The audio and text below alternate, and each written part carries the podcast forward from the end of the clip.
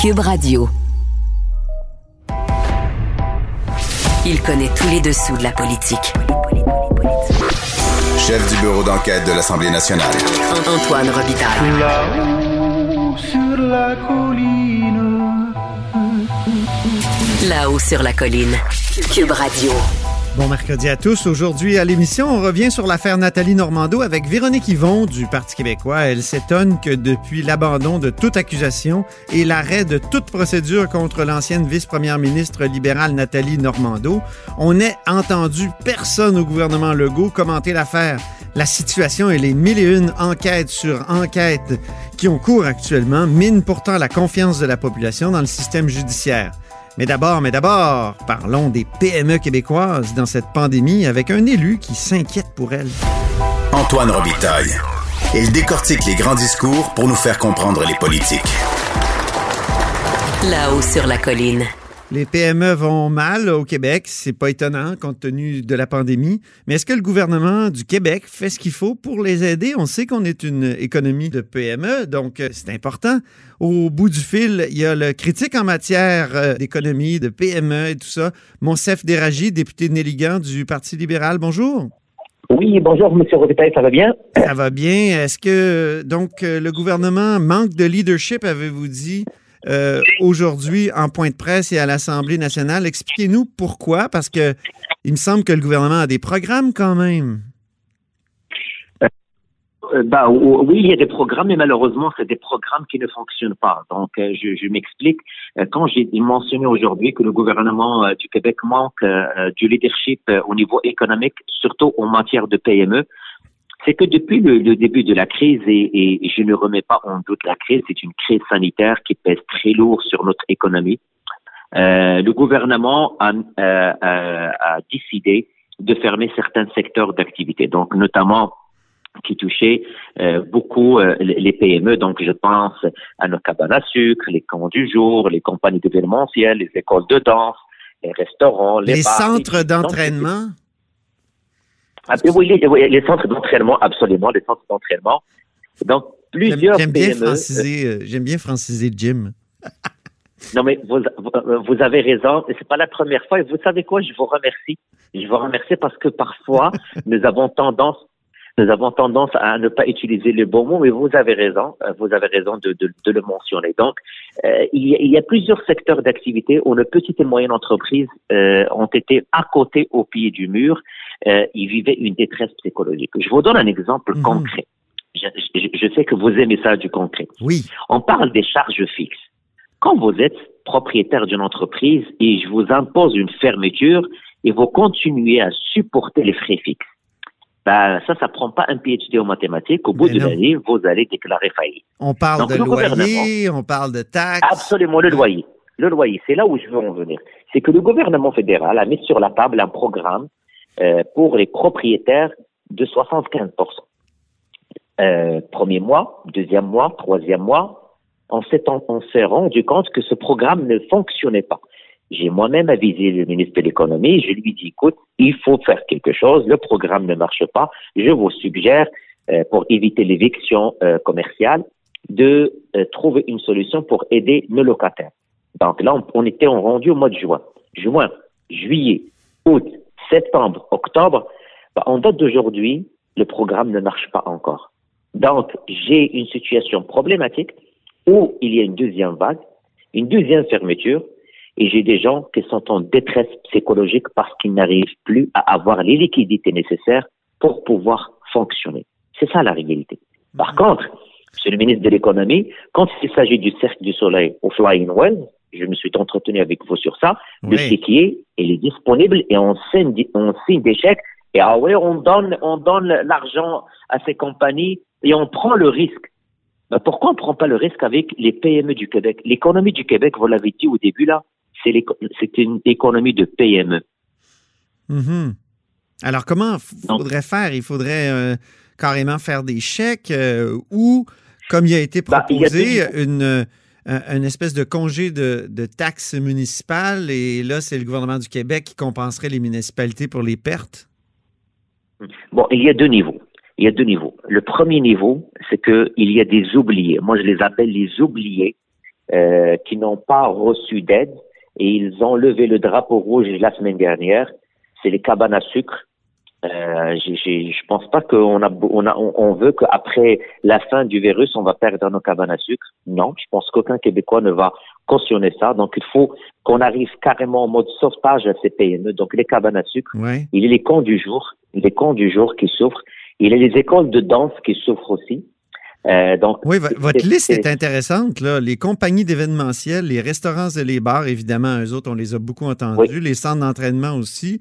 Les hôtels, on les a entendus aussi beaucoup. Les auberges. Mais il y en a qu'on n'a pas entendu. Vous parlez des cabanes à sucre, des camps de jour. Euh, les compagnies d'événementiel, c'est vrai, ils ne peuvent plus organiser de congrès, de colloques et tout ça.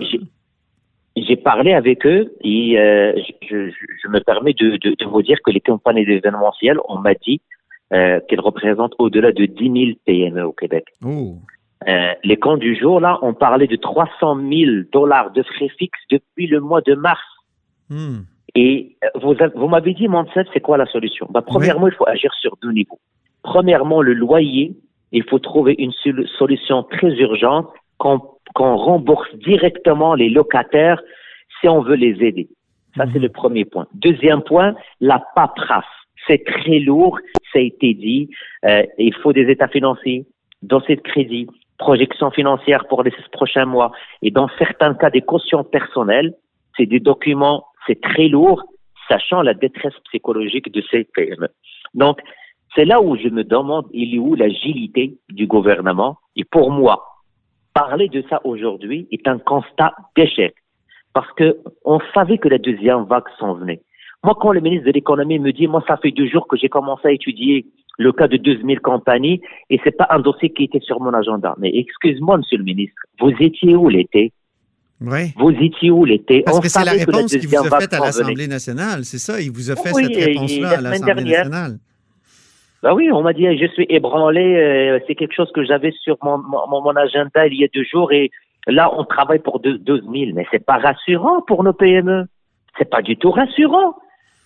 Vous avez eu tout l'été pour préparer un bon plan. Il faut sauver le PME et je vais me battre pour le PME. Mhm. L'avenir du Québec, c'est les PME en région. C'est une PME en région ferme, c'est beaucoup. L'impact sur la région, l'impact sur la rétention des travailleurs et l'impact économique pour nos régions. Vous, dans votre comté, est-ce qu'il y a des exemples que vous pouvez nous donner de, PME en difficulté qui seraient assez faciles à aider? Ben, euh, dans mon comté, euh, j'ai une structure qui fonctionne très bien, c'est PME euh, Montréal-Ouest, mhm. qui soutient les, les, entreprises. Le problème qu'on a, c'est vraiment la baisse de revenus, et ça, c'est un autre problème parce que les, les, il y a, il y a les problèmes liés à la, sur la taxe de, de, de, de, taxe d'affaires. Euh, il y a les frais fixes. C'est pas la plupart des restaurateurs qui se sont adaptés euh, au prêt à emporter, donc euh, que les gens viennent pour euh, prendre la, la, nourriture directement du restaurant. Donc c'est pas tous les restaurants qui sont associés avec des plateformes de commande en ligne. Ah oui, c'est ça. ça. c'est quelque chose que je vois. il y a d'autres secteurs d'activité parce que là je vous ai parlé juste des PME à sauver. Moi, le manque de vision et de leadership, c'est par rapport à des PME stratégiques où le marché dépend de l'exportation, où le marché dépend de ce qui se passe ailleurs dans le monde. Euh, eux, ça mérite vraiment euh, une attention particulière et que le gouvernement met sur place dès maintenant des stratégies d'accompagnement, que ce soit la digitalisation, que ce soit la robotisation, parce que si on veut attaquer la pénurie de main-d'œuvre après la COVID, ben c'est le moment d'investir et d'encourager l'investissement privé et que le gouvernement met en place des mesures pour accompagner ces entreprises. Avez-vous ouais, avez-vous euh, compris l'impatience des centres d'entraînement, par exemple, à, rouvrir et, l'appel à la désobéissance civile là, qui a été abandonné, là, mais euh, comment vous l'avez perçu? Ben pour moi, euh, encore une fois, c'est la réponse claire du constat d'échec du gouvernement. Euh, je le dis depuis le début, c'est que, un, premièrement, je, je, je, n'encourage pas la désobéissance civile. Là, quand même, on est dans un État démocratique, euh, dans, un, dans une province démocratique. On a, on a des règles à respecter. Euh, on a un parlement, on a, on a, des choses à faire avant d'arriver à, à, à, ce stade. Donc, moi, premièrement, je, je, je, je n'encourage pas euh, cette façon de faire. Mais, est-ce que le gouvernement depuis la première vague, à penser à ces gens? Mhm. Moi, je- moi, pourquoi on demande la transparence et on demande les avis? Le gouvernement savait très bien qu'il va fermer les bars, les restaurants, les centres d'entraînement. Mais ces centres d'entraînement, ils ont des associations. Pourquoi il ne les a pas rencontrés pour trouver des moyens? Autre chose, M. Robitaille, Mhm. quand on parle des En milieux d'éclosion, c'est au milieu, c'est les, les milieux d'éclosion, c'est au travail. C'est pas au niveau des centres d'entraînement, c'est pas au niveau des bars, c'est pas au niveau des restaurants. C'est quand on demande au gouvernement, vous voulez l'adhésion? Des Québécois et des gens qui se manifestent maintenant, qui expriment leur désarroi, bah, soyez honnêtes et dévoilez les milieux d'éclosion. Les milieux d'éclosion, jusqu'à maintenant, les gens n'étaient pas convaincus de dire, bah, on ferme les bars et restaurants et les centres d'entraînement, mais on laisse les centres d'achat. Mhm. Oui, c'est ça. Ah, c'est un équilibre euh, très difficile, je pense, que de gérer une pandémie et euh, il y aurait toujours des insatisfaits, mais probablement qu'on peut faire mieux pour les PME. Merci beaucoup, Monsef Déragi, député de Néligan du Parti libéral du Québec. C'est moi qui vous remercie. Au Bonne journée. plaisir, merci.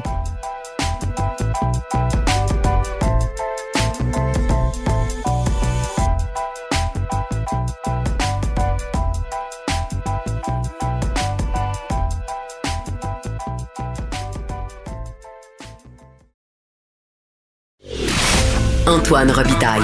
Le philosophe de la politique. La joute politique ne colle pas sur lui. Il réussit toujours à connaître la vérité. Vous écoutez là-haut sur la colline. Le directeur des poursuites criminelles et pénales a décidé de ne pas faire appel dans le dossier de Nathalie Normando, qui, grâce à l'arrêt Jordan, est libérée de lourdes accusations qui pesaient contre elle d'abus de, confiance, fraude envers le gouvernement, corruption dans les affaires municipales. J'en parle avec une députée et néanmoins avocate et aussi porte-parole en matière de justice, Véronique Yvon. Bonjour. Bonjour. Élue du Parti québécois dans, dans Joliette. Est-ce que ça vous a étonné, euh, cette euh, décision-là du directeur des poursuites criminelles et pénales? Ben, écoutez, euh, c'est dur à dire de, de, de notre point de vue. C'est sûr que euh, tout le monde, je pense, aurait espéré qu'on puisse aller au fond des choses. Donc, l'appel euh, pouvait être vu comme une manière d'aller au fond des choses, donc euh, d'aller davantage de l'avant, de tenter d'avoir une chance plus grande d'avoir enfin un procès. Mais évidemment, euh, c'est le DPCP qui a le jugement, qui a tous les éléments en main, puis qui sait à partir du jugement de première instance s'il y a des chances ou non. Puis donc, euh, il faut se fier à son, je dirais, à son évaluation des choses. Mais ce qui est extrêmement frustrant, et c'est vraiment un euphémisme, je pense, d'utiliser le qualificatif frustrant, Oui. c'est que là, ça fait un mois qu'il y a eu un avortement de procès complet à cause d'une question de délai et on n'entend personne réagir. Euh, Puis là, on, certains pouvaient dire ouais, mais là il y a un délai d'appel, donc on va attendre avant de commenter. Là, je parle du point de vue du gouvernement. Pas de Oui. ministre de la Justice qui a réagi, pas de ministre de la Sécurité publique. Et là, on apprend en début de semaine donc qu'il n'y aura pas d'appel. Il n'y a plus aucune raison euh, de, de ne pas commenter s'il y en avait une. Et euh, on n'a toujours pas de, de, de, de son de cloche. Et quand Donc, on est vous à- étonnez de- du silence de Simon Jeanin Barrette, entre autres. Oui, et de, et de Mme Guilbeault. Je, je pense que quand on est dans une situation où la confiance du public est tellement mise à mal, parce que c'est fiasco sur fiasco, et là, l'échec, il est complet, consommé.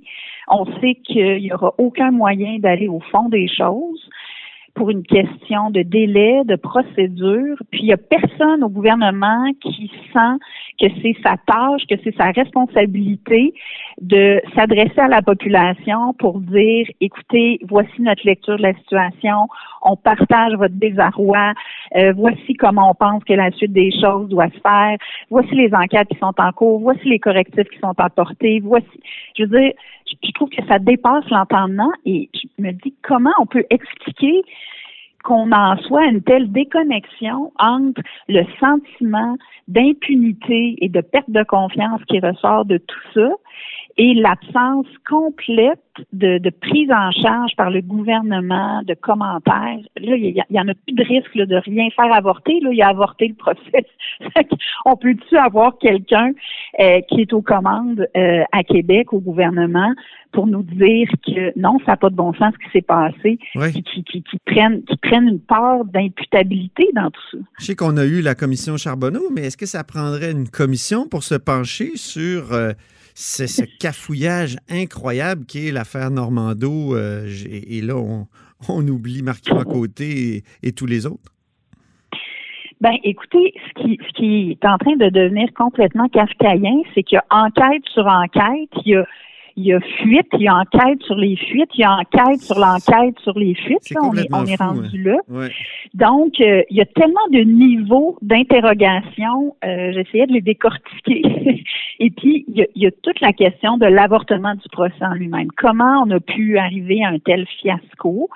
Comment le gouvernement, sur la question des délais, là, strictement, l'arrêt Jordan, toutes les suites de ça, comment se fait-il que le gouvernement, quand il était dans l'opposition, à la suite de notre proposition d'utiliser la clause dérogatoire, je ramène ça, mais on avait invoqué cette idée-là pour ne pas multiplier les arrêts de procédure. Simon et Jolin Barrette, est ministre de la Justice maintenant. Simon Jolin Barrette, Simon Jolin Barrette avait repris cette ben proposition qu'on avait faite. Il avait déposé même un projet de loi de l'opposition. Et là, ça fait deux ans que le gouvernement est là, que la CAQ est au gouvernement. On n'a jamais plus entendu parler de ça. Et moi, j'ai questionné la, la, prédécesseur de Simon Jolet Barrette, euh, Sonia Lebel, sur cet enjeu-là. Ah, oh, ben là, c'est plus sur l'écran radar, euh, tout est sous contrôle, les délais maintenant sont sont, sont choses du passé, euh, les choses sont rentrées dans l'ordre. Or, bon, dans, dans un des procès les plus médiatisés qui trait de la corruption, qui est en lien avec toutes les enquêtes, toute la commission Charbonneau, bang, ça s'effondre.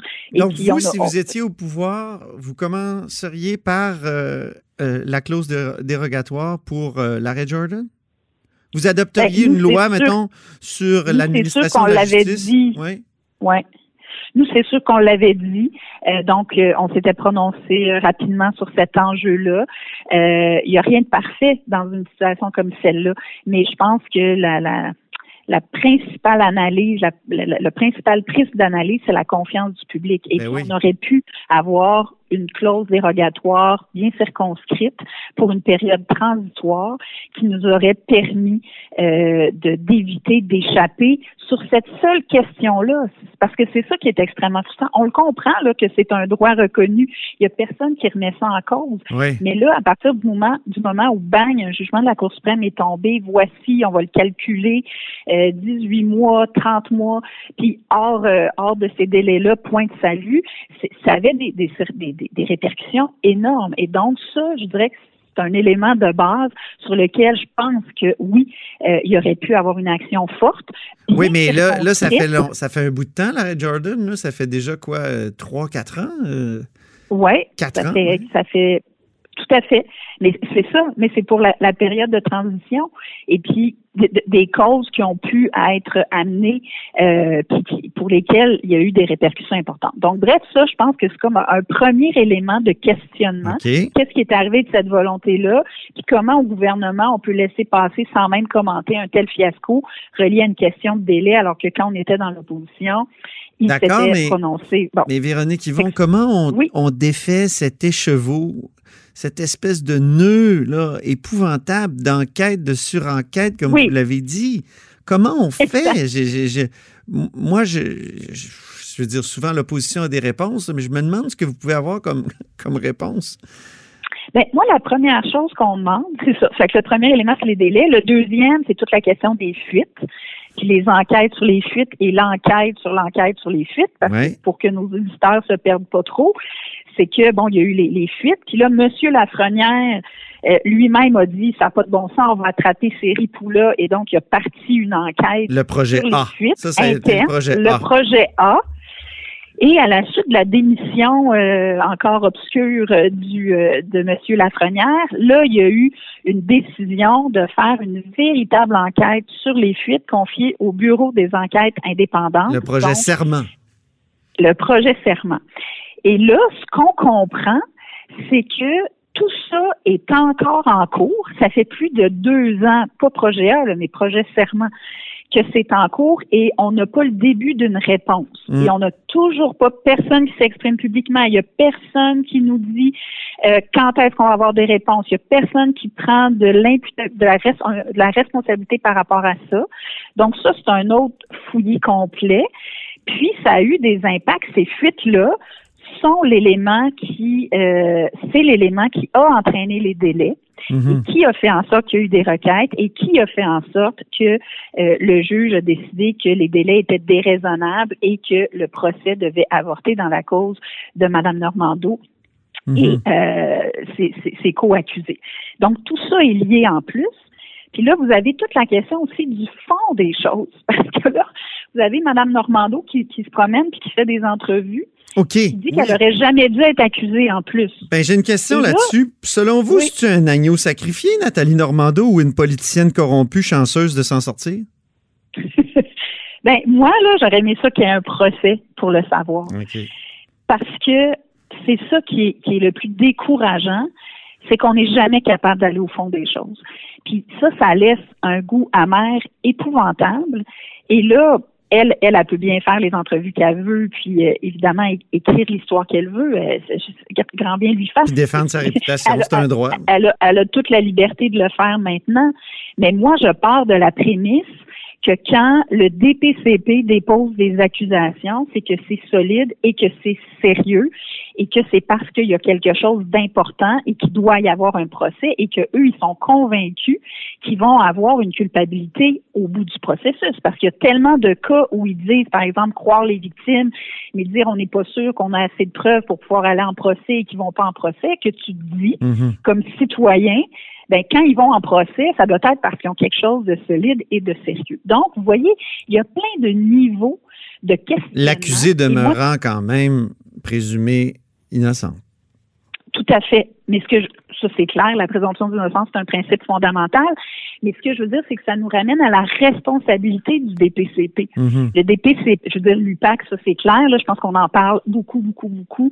Qu'est-ce qui s'est passé? Est-ce que la preuve était solide? Ensuite, les fuites, d'où proviennent les fuites?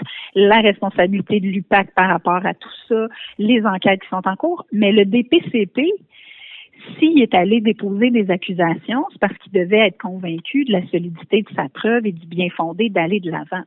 Et moi, ce que je trouve absolument déconcertant, c'est que là, c'est comme si tout le monde est tellement découragé, mêlé, euh, devant tout cet état de fait qu'il y a comme plus personne qui se donne même la peine de commenter puis d'essayer de rassurer la population. C'est pas des farces. Mhm. Je veux dire, vous avez un gouvernement qui est là, là, c'est pas c'est pas le gouvernement libéral, c'est le gouvernement caquiste qui nous a dit que la lutte à la corruption, là, ce serait fondamental. Puis vous avez aucun aucun son, il y a pas de son, pas d'image, Est-ce il y a qu'il rien qui euh, dit dans toute cette saga-là. Est-ce qu'il faut réformer le DPCP? Est-ce qu'il faut... euh, que- déjà, on a changé le, le mode de nomination? C'est intéressant. Oui. Moi, je pense que il y a beaucoup de choses, il y a beaucoup de problèmes ou d'apparence de problèmes qui découlaient de, de ces nominations-là directes du, du gouvernement. Là, c'est au moins à l'Assemblée nationale. Est-ce qu'il y a d'autres réformes qu'on pourrait faire, que vous suggérez au Ben gouvernement? moi, en fait, ce qui me ce qui m'interpelle beaucoup et depuis longtemps, c'est la transparence, c'est les, les explications, c'est la communication. Ça, c'est le minimum. Ouais. C'est-à-dire que on n'est pas capable, il n'y a rien qui fait en sorte qu'on est capable d'avoir des réponses de cette institution-là. Euh, c'est pour ça que quand il y a l'étude des crédits puis qu'on a la direction du DPCP, c'est tellement une occasion unique dans l'année parce qu'on n'arrive pas à poser des questions à cette institution-là alors qu'ils ont un rôle fondamental. Mhm. Et que là, quand il y a des éléments comme ce qu'on vit, des situations comme ce qu'on vit en ce moment, où le découragement de la population est total et avec raison, puis qu'on n'a personne qui s'exprime. Les ministres s'expriment pas, Mhm. mais la DPCP ne s'exprime pas non plus. Même chose du côté de l'UPAC. ça laisse un espèce de sentiment d'impunité où personne n'est responsable de rien. Hmm. Tout le monde nous dit que, que voulez-vous, la justice suit son cours, puis on Ouais. fait tout ce qu'on peut. Croyez-vous que, de- croyez-vous comme Nathalie Normando euh, que, que tout ça a été orchestré par le patron de l'UPAC, Robert Lafrenière, qui souhaitait terroriser le gouvernement Couillard parce qu'il voulait absolument être renommé à la tête de l'UPAC? Euh, cette thèse-là, qu'en pensez-vous? Moi, je laisse les hypothèses euh, et cette thèse-là euh, qui circule depuis un moment et qui est euh, donc mise de l'avant par Mme Normando à Mme Normando, parce que moi, malheureusement, je n'ai pas le fond des choses. Hmm. Et euh, c'est ça que je souhaite. Et c'est ça que la population doit avoir. Moi, je peux pas me mettre à spéculer. Ce serait la, la pire des choses, je pense, que, que je pourrais faire. Et puis, moi, jusqu'à preuve du contraire, justement, je n'ai pas ça. Je n'ai pas ces éléments de preuve-là. Et je serai pas capable de les avoir parce qu'il n'y a pas de procès. Parce que ça a avorté pour une question de délai lié à ces fuites-là. Fait qu'on tourne en rond, hein. On est toujours Oui. dans, le même espèce, dans le même espèce de marasme. C'est quand Fait même... Ce que euh, je veux, le minimum que je demande, c'est qu'il y ait des gens qui sont en autorité, autant euh, au gouvernement, les ministres responsables, que les autorités des institutions en cause, l'UPAC et le DPCP, qui prennent leurs responsabilités puis qui disent, ben nous, on est des éléments clés pour rebâtir la confiance face à un tel fiasco. Puis oui, on va on va parler à la population de ce que nous on comprend de ça, puis ce que nous on pense de ça, parce que là, tous les acteurs principaux sont euh, dans le silence le plus complet. Alors, on est incapable d'avoir le début du commencement d'une Ouais. explication. Puis même Ils sont chose dans le silence, enquêtes, mais, euh, oui, mais. Véronique Yvon, quand même, et Nathalie Normando va peut-être poursuivre l'État. Jean Charest poursuit l'État. Euh, Martin Prudhomme va peut-être poursuivre l'État. Euh, et et- et d'autres policiers poursuivent l'État. On se rend compte que à, on- à la fin du compte, on va peut-être, nous, contribuables, indemniser tous ces gens-là. On ne saura jamais ce qui s'est passé sur le fond. Est-ce que c'est pas profondément frustrant en terminant? Ben, c'est le premier mot que j'ai utilisé au début de l'entrevue. Ben oui. en vous disant que c'était l'euphémisme du jour de dire que c'est frustrant. Je veux dire, moi, ça me met hors de moi. Je pense que ça met les citoyens euh, hors d'eux-mêmes avec raison. Puis là, bien honnêtement, moi, je veux des réponses du gouvernement. Je veux qu'ils nous disent comment eux, ils sont capables de faire une lecture de ça, puis comment ils vont agir pour rebâtir la confiance, parce que cette confiance-là, encore une fois, elle vient de prendre euh, tout un, toute une volée, puis on peut pas tolérer ça. Merci infiniment pour euh, ce long entretien. euh, ouh, merci beaucoup. Merci, au revoir. C'était Véronique Yvon, députée de Joliette et porte-parole du Parti québécois en matière de justice. C'est tout pour La Hausse sur la Colline en ce mercredi. N'hésitez pas à partager vos segments préférés sur vos réseaux et surtout, ben, soyez des nôtres demain parce qu'on est de retour à chaque jour.